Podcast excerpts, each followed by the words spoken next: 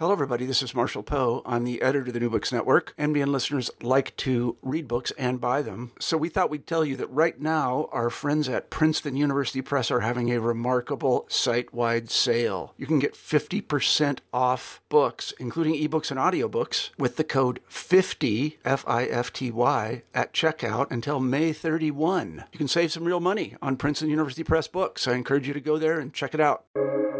Welcome to the New Books Network. Hello, and welcome to New Books in Performing Arts, a podcast from the New Books Network. My name's Andy Boyd. Today on the program, I'm speaking with Axel Englund about his book, Deviant Opera Sex, Power, and Perversion on Stage. Axel, welcome to the program. Thank you. Thank you, Andrew. It's great to be here. I, have got to say, uh, just off the top, I think you win the award for best Instagram account associated with an academic book. Oh, Why, thank you, thank you. I, have been working a lot with that actually. Uh, yeah. So if if anybody wants to have a sort of uh, you know visual aid for our conversation, you can just look up. It's it's at Deviant Opera. Is that correct? That is correct, uh, exactly, and it, it's actually a good idea because it's so much about this visual culture uh, in in the opera house. So it's a good idea to have something to look at uh, as well. So yeah, if you're listening to this on your phone, feel free to fire up Instagram. Um, so could you tell us a bit about your kind of intellectual journey and and and how that led you to writing this uh, very interesting book? Well, um, I started out when I was uh, began my studies. I, I started out with music. My, my first training was in musicology, uh, uh, music theory, and and mainly uh, compositions. I, I wrote uh, a lot of music, chamber music, uh, orchestral music, but also m- mostly vocal music. So so I always sort of worked with with texts and poems in one way or another. And then, then when I gradually defected into academia uh, and, and into comparative literature, uh, sort of went from uh, aesthetic to academic work, I kept the connection uh, between music and literature as my as my focus. So so that's uh, sort of my my background, uh, where I come from. And opera, uh, opera of course, is a natural uh, extension of that that interest in, in literature and music, since it comprises uh, both of those art forms. So is is opera sort of a lifelong passion of yours then? Uh, not a lifelong one, I would say. It, it was actually while I was studying, I I, I studied opera, uh, of course, theoretically, uh, and and his music in, in music history. Uh, uh, but but the real love for it actually came when I got into Wagner and um, and the Ring of the Nibelungen. Uh, while that was actually while I was doing my PhD, so a bit later. I I'd studied Wagner for, for harmony and orchestration before, but it, it, hadn't really gotten its hooks in me. But but then suddenly I was I was drawn into this tunnel of, of Wagnerism, and I saw or heard nothing else for, for years, and I'm not even sure I'm out of it now. That's fantastic. Yeah. Um, could you could you kind of talk about more specifically uh, this opera book? There are a lot of possible topics in opera, and you've chosen to write a book that's about the overlap of opera and kink culture. Mm-hmm. Um, when did you start noticing that connection?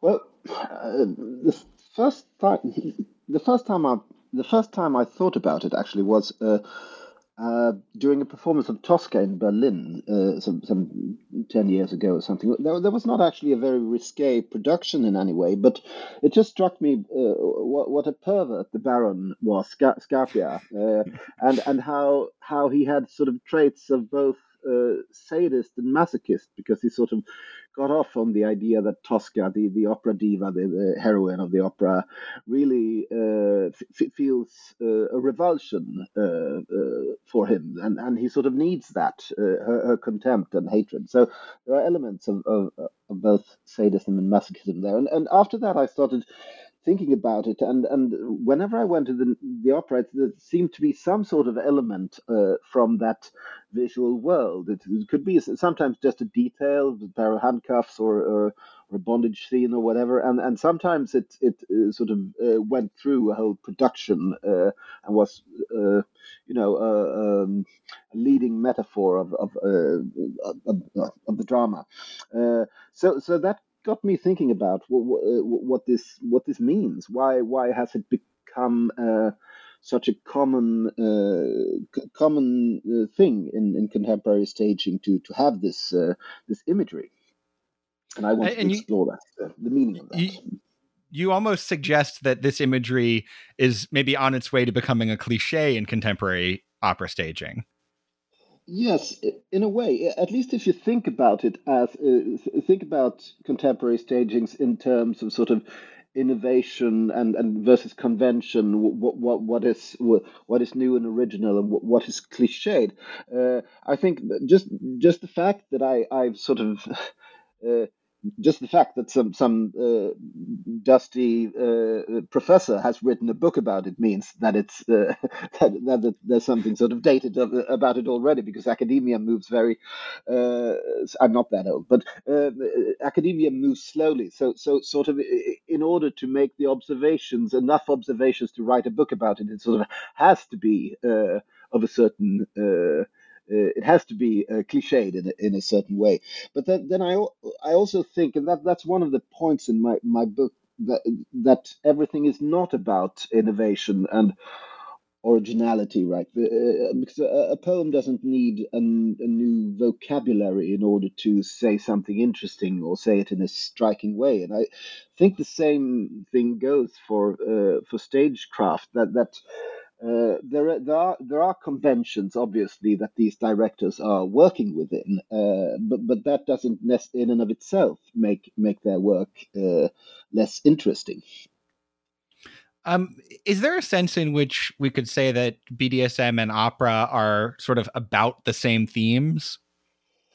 Uh, well, not exclusively, obviously, but but yes, there are a, a fair few common denominators between them. Th- They're, they're both they're both uh, uh, about uh, sensual pleasure, but both erotic and aesthetic in both practices, although to different uh, degrees. And and that pleasure, uh, in both cases, is always rooted through through a plot. Uh, they they both enlist real bodies to, to represent the most preposterous fantasy scenarios, uh, which are consistently uh, played out at, at this intersection of gender, power, and uh, eroticism. And uh, in both opera and BDSM, the, the performance is negotiated and scripted beforehand, but but in the end, it's sort of the, the, the live event, the co- corporeal uh, action that, that, that justifies the, the preparation. Um, that's something like that. Sure. I- Is so if we kind of zoom out and look at this phenomenon in a in a sort of theater theory sense, is there a way that part of the work of this staging is drawing attention to the sort of role-playing artificiality of opera in an almost Brechtian sense? Uh, yes, uh, ab- absolutely. Uh, precisely be- because um, opera is opera is often this, this very stylized and excessive fantasy world that, that, that is very very far from everyday life and very far from the sort of uh, the naturalist conventions that that uh, Brecht was uh, uh, critiquing, right? And uh, and there is uh, in a sense, this is even clearer in operas with, with some sort of realist uh, narrative, like the Italian Verismo uh, uh, or or the likes. That that uh, the the this over the top constant singing uh, is has is a sort of V effect in itself. Um, so so that among other things that that that that makes um, opera, just like BDSM, a kind of ritualized theater, a, a ceremony of sorts, rather than a, a representation uh, of, of external reality. But then, of course, the, the, the conditions uh, of uh, theatre today, and uh, including opera, are, are, are very different from from those uh, of, of Brecht's uh, time. So, so there are all, all, all sorts of uh, sort of um of um, well caveats that, that one would need to uh, um, mention. Um, It does strike me hearing you say that that part of the kind of question about both you know any kind of non-naturalistic theater and you know sexual role play is how can something that everybody knows is in a sense not real still be emotionally effective and Mhm. pleasurable that's that's a very interesting uh, paradox, and I th- I think it's uh, th- that's also very much at the heart of both opera and and S and M role play because. Um, uh, the, the the artifice uh, and, and and the hyperboles that that that is so they're so obvious, right? But but nevertheless, there is this sense uh, that that's that's definitely a cliche about opera, right? That that it hits. Uh, it hits you sort of stri- strikes at the core of your emotional being right? There's something that uh, you, you, really feel it. There's something visceral uh, about it. And and in a similar way uh, the, this the BDSM role play practitioners tend uh, this has been studied in, in sociolog- uh, sociological uh, work uh, of various kinds and interviews. They, they very often tend to speak about uh, or rationalize this activity by referring to authenticity. So, so th- mm. this this sort of detour uh, uh, around something through something very artificial, which allows you to reach something that you perceive as as very deeply deeply uh, hidden within your being, uh, if you if you will. Um, so, so something uh, a type of authenticity that is reached uh, by, by, via uh, the detour of uh, artifice. that's another sort of common denominator between these. yeah, let, us pursue this off artificiality authenticity line a little further. Um, is I, I, don't know if this is something that you were able to kind of discern, but are these stagings uh, primarily sort of done by people who have some personal familiarity with the BDSM subculture, or is it often sort of a outside, almost kind of voyeuristic perspective?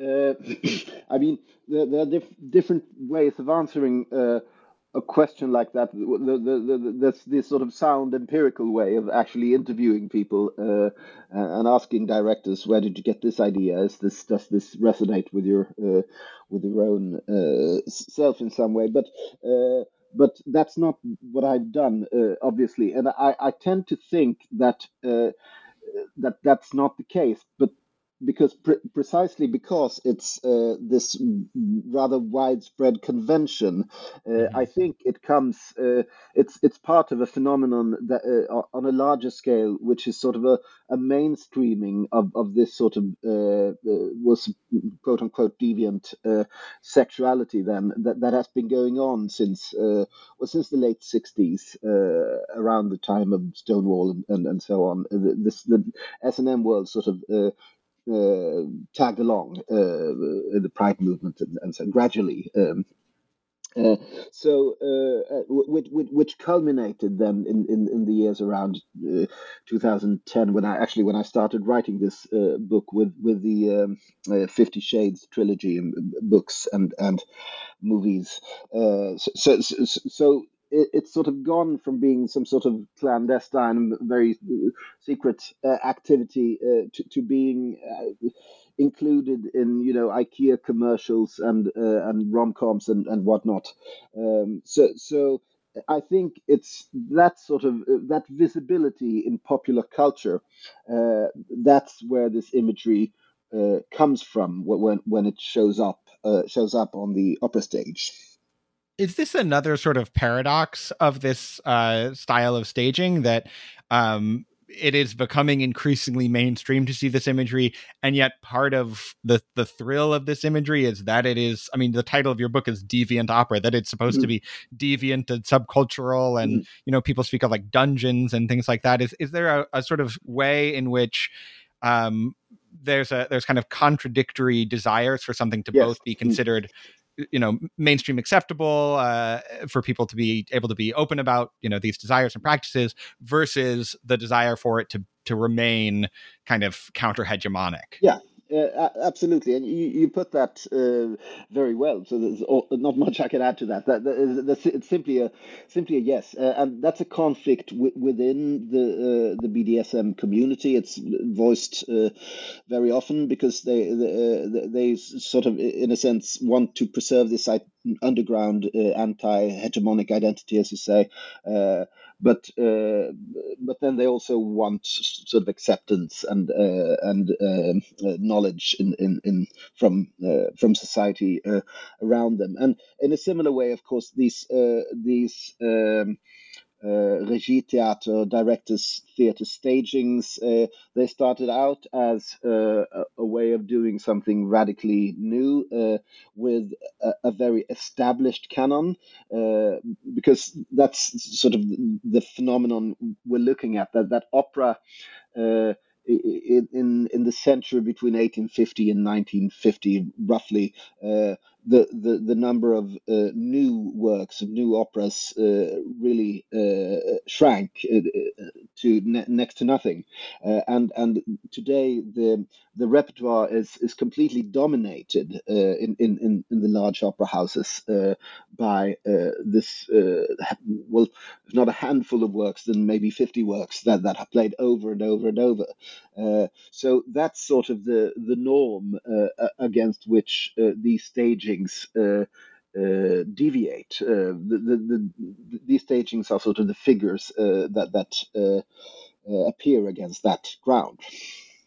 You also discuss a few um, new new productions that also make use of this imagery, right? I mean, there's one in mm-hmm. in Seattle. I rem- I don't remember the name mm-hmm. of it, but um, could you discuss those a bit? Yeah, sure. Uh, those, um, uh, I mean, all, all, the all the productions I write about uh, are actually from from the well from the late nineties, uh, nineteen nineties uh, up until today. So they're all more or less contemporary, but there are also uh, well new new works. the, the the one in the one in Seattle, which was by the Seattle Modern Opera Company. Um, uh, was there was actually uh, an uh, an old an old opera that had a new uh, or an opera from the early 20th uh, century that had a new libretto uh, written to it. It was called Susanna's Secret, and and her um, a secret in the original opera was that she was a smoker. She hid that from her husband, but in this updated version, it's that she is a dominatrix.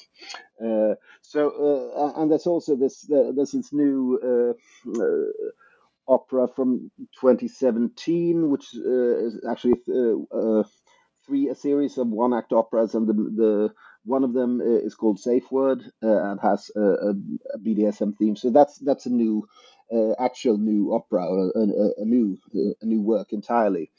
Uh, so there are those uh, those two, uh, and I think that's that's an important part of this uh, phenomenon, I think, because I, the, the book is mainly focused on uh, canonic uh, operas, the, these uh, uh, very famous works uh, by Handel and, and, Mozart and Puccini and Wagner.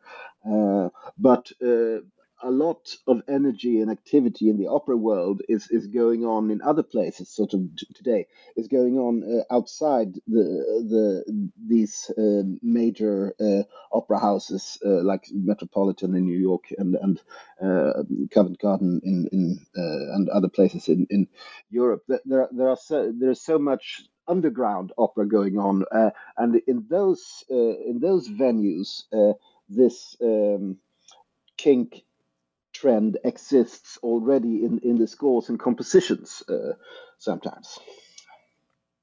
Yeah, I'm I'm very interested in this idea of this this canon versus these kind of uh, you know small kind of guerrilla opera companies doing new work. exactly. Is there mm-hmm. there a sense uh, among the sort of I mean, you know, I'll, I'll I'll just say I'm I'm always on the side of new work as a playwright rather than mm-hmm. you know doing a new version of an old classic. So, is there a sense that these sort of uh, risque stagings of classic operas are a way to kind of uh, make these old these old shows feel new in lieu of just staging an opera by a contemporary composer.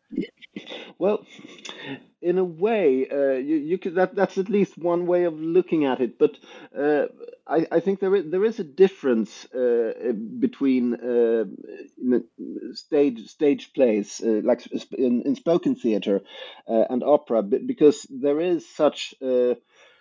Um, there hasn't been in in in, in theater this the same sort of disappearance of of new works. Of, of course, there's a, there's a canon, and, and of, of course there's a lot of uh, there's a lot of Goethe and Shakespeare being staged. But I, I think the situation is more uh, more pronounced in, in, in, the opera world. That that opera sort of uh, well, it's often it, it's often said that opera died uh, in the early uh, twentieth century, uh, and uh, and that's why we, we, have this sort of uh, very um, rigid can, canon of, of, old works. Of, of course, there are there are I mean, there are tons of contemporary opera composers who who who get furious with with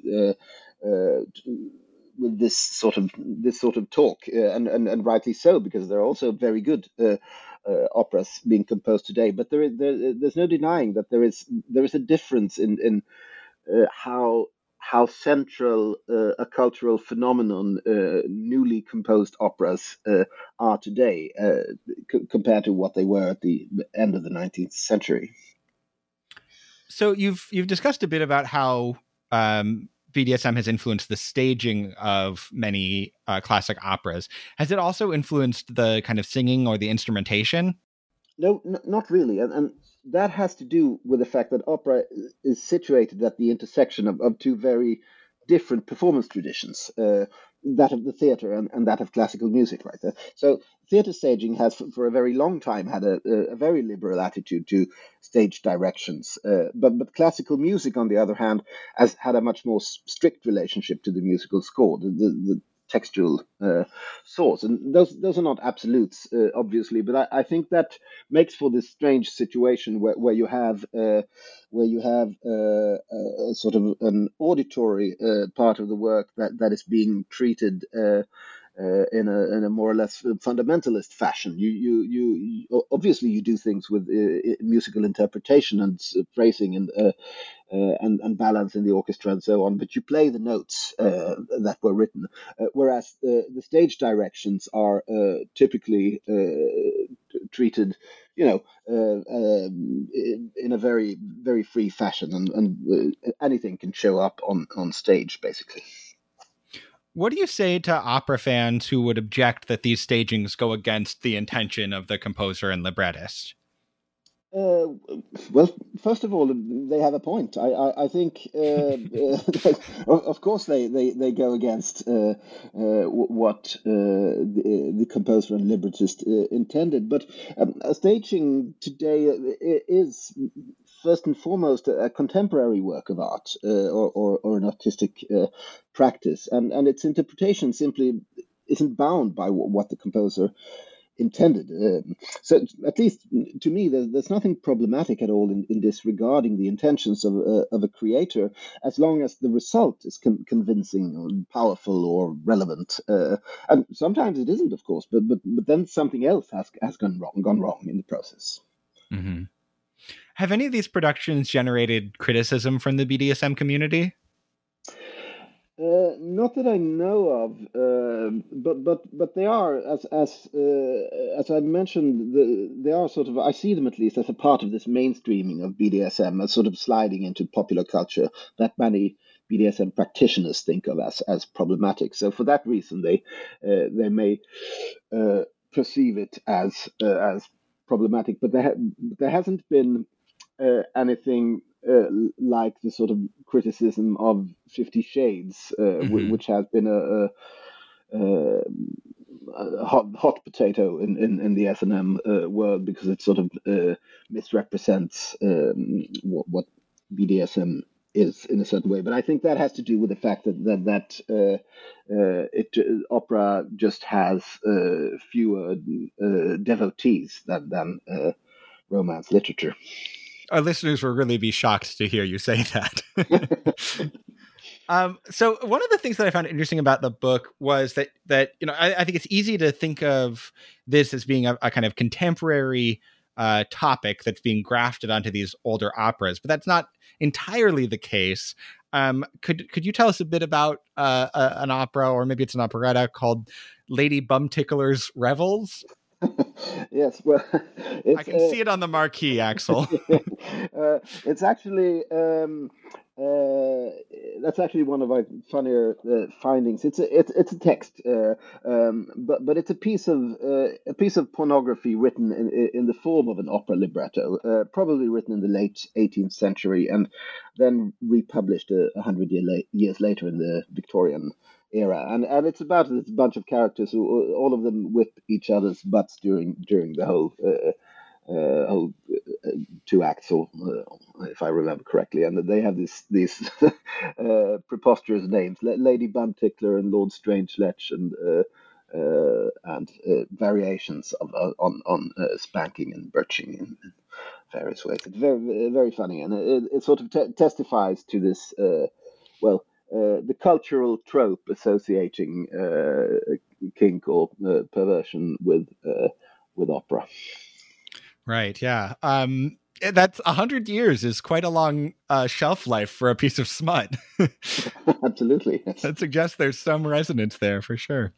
And and yeah, I mean, you know, when you when you think about the the timelines of these things, Marquis de Sade is a contemporary of Mozart, so it's not like these people, uh, you know, were were completely outside of each other's contexts. No, absolutely. And and Mozart was was uh, had a famously dirty mind. Uh, he, he uh, there's a lot of uh, sexual uh, humor uh, and uh, specifically scatological humor in, in his letters, and he even wrote wrote a, canon called "Leck mich im Arsch," so, so lick my butt, basically. Um, so there's so a lot, maybe... lot, lot of filth in, in, in, in Mozart too maybe that's uh, a case in which it's perhaps not going so far against the original composer's uh, uh, intention to put some of that subject material more literally on mm-hmm. stage. Exactly. Um, I mean, certainly, you know, Don Giovanni is no prude. no, no, he isn't. Uh, that's uh, and I mean, he is like like like Sade was. He is a libertine uh, aristocrat uh, who sort of feels the uh, with the, in, during the revolution years feels uh, the ground shake beneath his feet. Um, one of the things you write that I thought was interesting is that these productions um, analyze the border between consent and assault. What do you mean by that? Um, well, that's one of the things I observed when, when studying this wide array of productions, because uh, over and over again, the, these staging set up a situation that starts out as a fantasy or role play, a sort of play within the play, and and then something pushes the game over the edge, and it becomes real violence or abuse or even murder. That it real within uh, the fictional world of the opera. Mm-hmm. Uh, but but what I argue in the book is that that uh, that figure or that that uh, repeated gesture is opera's way of uh, commenting on its own relation to the to the real world. Because on, on the one hand it is this uh, aesthetic fantasy realm which is perfectly safe sane and consensual. Uh, but then there is something else at stake. There is an sort of underground connection to the uh, the power structures and, and violences that take place in, in, in the real world. And um, these stagings sort of showcase that or, or, or, put that sort of at the center of the audience's uh, attention. Are these productions intentionally kind of drawing attention to misogyny or problematic gender politics in the original pieces? Yeah, um, definitely, uh, uh, they are, uh, and the intention is uh, almost without exception to to uh, critique it or undermine it or deconstruct it, uh, which doesn't necessarily mean that that that always works. yeah, I'd love to talk about the these these productions not working. What do you feel like are some of the potential pitfalls that this style of staging presents? Um, well, that's that's an important and, and, difficult question, but put it this way: um, you, you, have have this art form that, that is haunted by all kinds of nasty ideologies, and misogyny not being the, the least of them. And if you still want to put these works on stage, you're you're facing sort of two opposite risks on the one hand, if, if you don't show it, if you try to make this misogyny go away, there is the risk of glossing it over. Uh, and for, for instance, a, a pretty traditional production of, of the magic flute uh, often ends up communicating that, that it's normal and beautiful, that, that everything female is associated with darkness and weakness and, and lies, and everything that is male is associated with, with light and, and reason. So and we don't want that. Uh, on the other hand, if, if you want to show that this is misogyny, this is wrong, uh, uh, you're facing a different risk. And I, I, will mention uh, an example that I write about in the book. There's this opera by Benjamin Britten called The Rape of Lucretia. And there is a rape scene in this opera, which has often been portrayed as sort of uh, ambiguous, as if Lucretia secretly actually desires her, her rapist. Uh, and then there's this interview with uh, the stage director of a production from New, New York, um, uh, and she's called Mary Birnbaum, uh, where she says that she wanted to, at all costs, she wanted to avoid this. So she tried to make the, the rape scene, I quote, as, as gross, as gross and violent as possible, is what she says. Mm. So the idea is that the, the abuse must be unmistakable in order to expel the possibility of, of pleasure uh, for Lucretia, but also for uh, the character, but also for the audience. Uh, so this is a very common line of reasoning when it comes to the, these more disturbing productions, uh, and I, I, call this in the book the, the hyperbolic gambit. You basically you exaggerate the violence in order to expose it, to make it disturbing enough to make sure that the audience gets the message. Uh, but the problem is that th- there's no way that directors and performers, of course, can, can prescribe or predict the experience uh, of an audience. So, r- regardless of how far you choose to, to push it, there will be people in the audience who don't get the message but extract pleasure from the sights that are intended to be disturbing. And, and you only have to think about the fact that public executions and torture ha- have been historically acceptable forms of entertainment to, to, to realize that this is the case. Um, but there will also, at the same time, there will also be people in the audience who experience uh, the violence as being too much to be justifiable, too too painful, and p- perhaps as a reawakening of of, of trauma, uh, triggering uh, uh, past experiences, and and so on. And and perhaps there will, at the same time, in between those two extremes also be people for whom the effect is the intended one, where, where the combination of beautiful singing with the disturbing imagery will spark some sort of uh, critical reflection and, and serious thoughts, uh, as well as an aesthetic, or, or together with the aesthetic uh, experience. So, so it, it's that's why it's a gambit, uh, this mm-hmm. hyperbolic gambit. It's, it's, it's an open-ended game with with uh, real high stakes, and the audience must must have the right to sort of think and react for themselves because uh, the, the result can never be guaranteed beforehand. Right. I mean, this strikes me as a very common approach to kind of historically or politically sensitive material to kind of depict something as graphically as possible to make it clear that the production disagrees with that mm-hmm. action but then that also obviously runs the risk of subjecting your audience to uh, traumatic uh, images Yes, yes, uh, absolutely, and uh, and especially if if that's if you take into account this this question of what is uh, original and therefore startling and what is conventional, because uh, you you it, it, once you've seen uh, uh, uh, a certain number of, of these upsetting productions, uh, uh, you, are not startled in the same way anymore, and uh, and and it has been sort of this what was originally a deviance has been has been normalized. So we've talked a bit about some of the risks of these productions, but you also write about productions that you feel were very successful and that used this imagery to kind of deepen the audience's engagement mm-hmm. with the material. What are some of your favorite examples of that?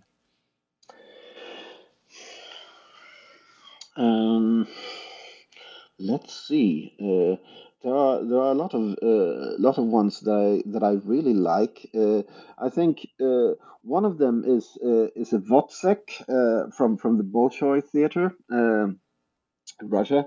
Uh, that's from 2010, if I remember correctly, or 2009. Um, staged by Dmitry Chernyakov. Um, and that I mean Woyzeck uh, um, uh, is originally a, play from the 1830s about uh, uh, you know. Uh, in a way, about class struggle. It's it's about vulnerable people who are sort of socially in a in a bad position, and the when when Alban Berg wrote uh, the music to this, is it was sort of the the, the first uh, the, um, a, a, pinnacle of, of modernist uh, opera. In uh, it was written during the uh, First World War, uh, and then but but then this this staging portrays. Um, Wozzeck as in in the original he's he's a soldier who who uh, serves his superiors, his officers, and, and takes part takes part in medical experiments and and, and so on. Um, to in order to uh, earn his bread, uh, but uh, in in this uh, in this Russian production, he's he's a male prostitute. So he's all, all, of these the, the medical experiments experiments and and the serving of his superior officers. that's all that's all a role play uh, um, with, with, sexual, uh, well, not just uh, overtones, but, but explicitly uh, sexual, and and then uh, and and that makes the um, uh, when he murders murders his fiancée.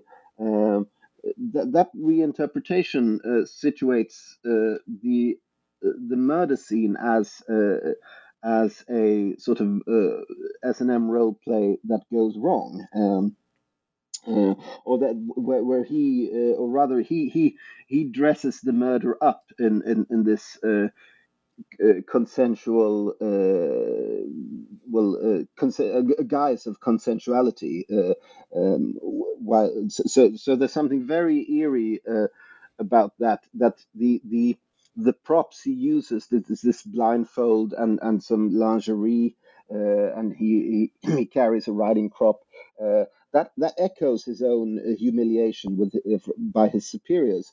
Uh, but but in this scene uh, with his uh, with his girlfriend, uh, the exterior external appearance is that of the, this consensual uh, contemporary practice.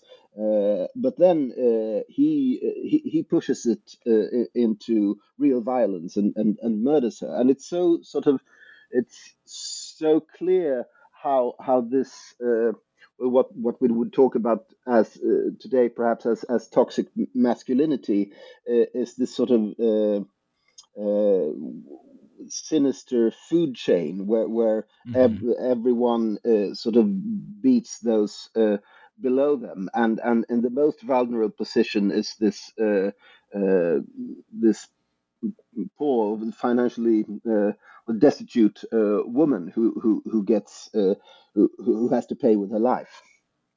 And I think that that's always uh, it's always an unsettling scene, but it's uh, uh, really uh, superiorly uh, gruesome in, in this staging, uh, but also very it's also very dramatically and aesthetically effective, and, and, with great singing. All, all of this this whole production. Yeah, and, and Woyzeck is a an opera and a play for that matter that's kind of famously fractured and disjointed. So any mm-hmm. staging mm-hmm. that Absolutely, lends yes. a feeling of kind of organic unity might be, you know, at least worth looking at. Yeah. Uh, you also write about productions of Parsifal and Tosca that sort of stage the fraught power dynamics of opera itself. Could you talk a bit about those?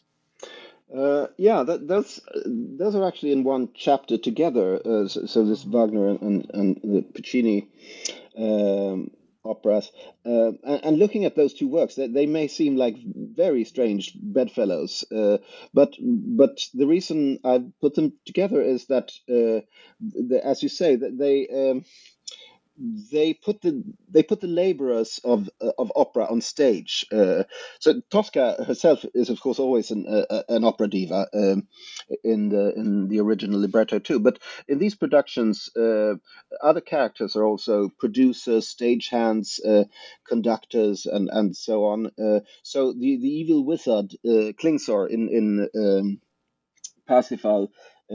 is is a conductor and and he's sort of conducting uh, a choir of flower maidens who are uh, uh, suspended in, in shibari bondage, which is this elaborate Japanese rope uh, bondage technique.